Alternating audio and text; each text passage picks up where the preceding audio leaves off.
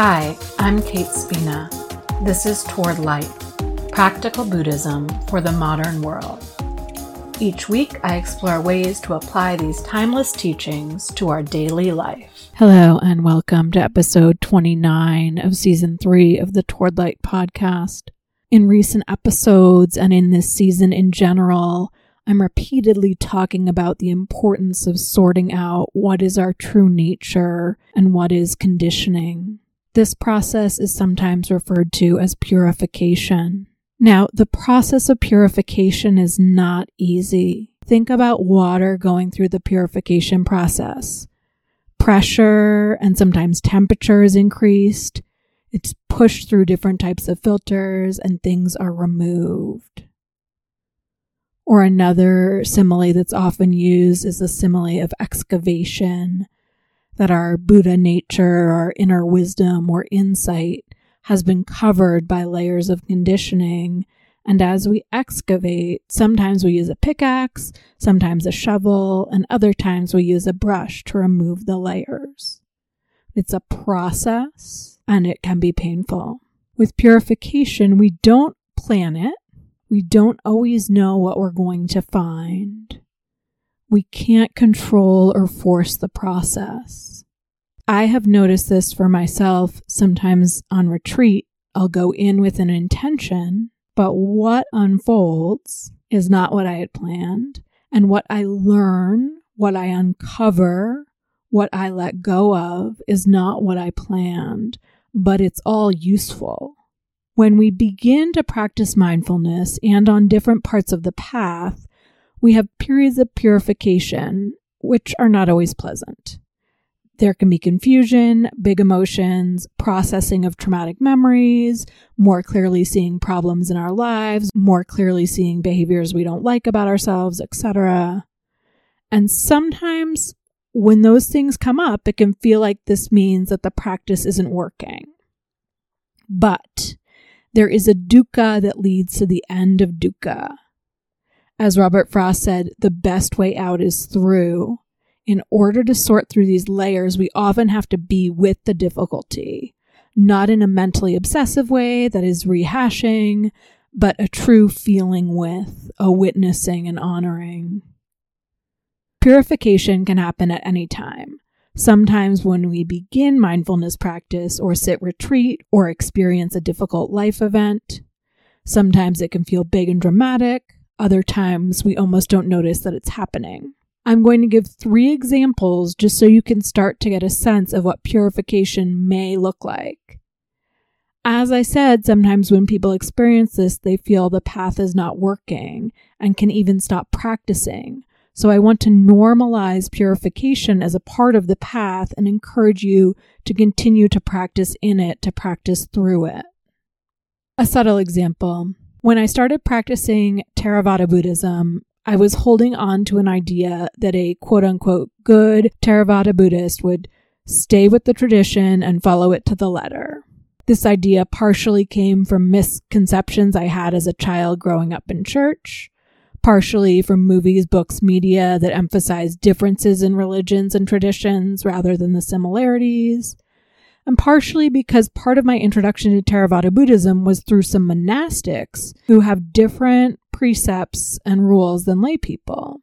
So I was holding on to this idea that I needed to be a good Buddhist. And that meant practicing in one tradition in one way.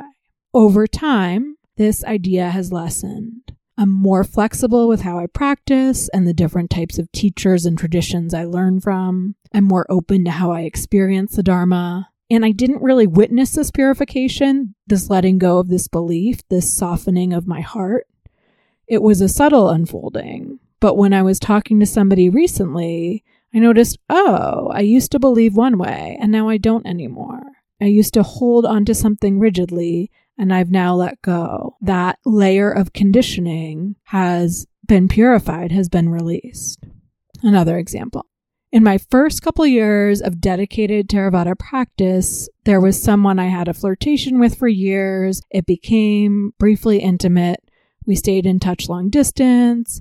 And as I went through some difficult things in my life, including the death of my grandfather, I became more and more attached to this person, even though they had been clear from the get go about the limits of our relationship. I eventually moved closer to them, and the relationship crashed and burned very quickly, and I experienced a depressive episode. But I continued to practice, and what I was able to see was that A, I had willfully ignored what was right in front of me. B, I had acted from a place of desperation because I was experiencing grief from the death of my grandfather. And C, I actually wasn't getting what I needed from that person anyway. Seeing these three things willful ignorance, acting from grief, and settling for less allowed me, with the help of friends and a therapist, to look at other times those patterns had come up for me, how they had gotten in the way of my clarity, and how I could watch for them going forward.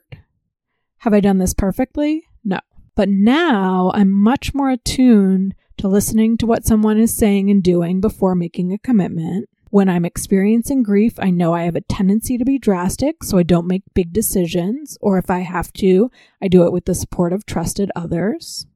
And I did work with books, teachers, and took workshops to get clear about what I was looking for in a partner so I wouldn't settle.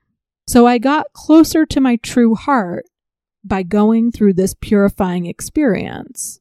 It was painful, but by staying with the aftermath of the relationship, the depression, I was able to see those layers of conditioning and begin to wipe them away. A more current example is one of my layers of conditioning, which I think is just part of being human, is I have a real tendency to want to control things. And the plumber had come and done some work, and he had to come back. And I was convinced that either my husband or I needed to be here when the plumber came back to avoid any problems. Now, I had been there the entire first day that he was there, and he had left, and there was a problem. Me being there did not stop that problem from happening, right? Because I'm not a plumber. I was holding on tightly to this idea that one of our presence would make a difference in this situation when the evidence showed that it had, had not previously made a difference. And so I was talking this out with my husband, and he's the one who helped point this out to me that I was holding on to a belief, that I was holding on to some layer of control that was not actually true. And so this is like a purification in process for me. This is work I'm doing right now, actually, in therapy and in other parts of my life of working on, oh, when do I try and control things or grasp on tightly? And how is that blocking my true response? How is that blocking my inner wisdom? I hope that what you're seeing in these examples is that there's no one way that purification looks, that it is an ongoing process, and sometimes it can be quite painful. But the result of purification is always a letting go, a surrender, a renunciation of something that's getting in the way of our ability to rest back and have a relationship with our own inner wisdom. Thank you for listening. Please check out any links in the show notes. You can find me on my website, towardlight.net, or on Instagram at towardlight108.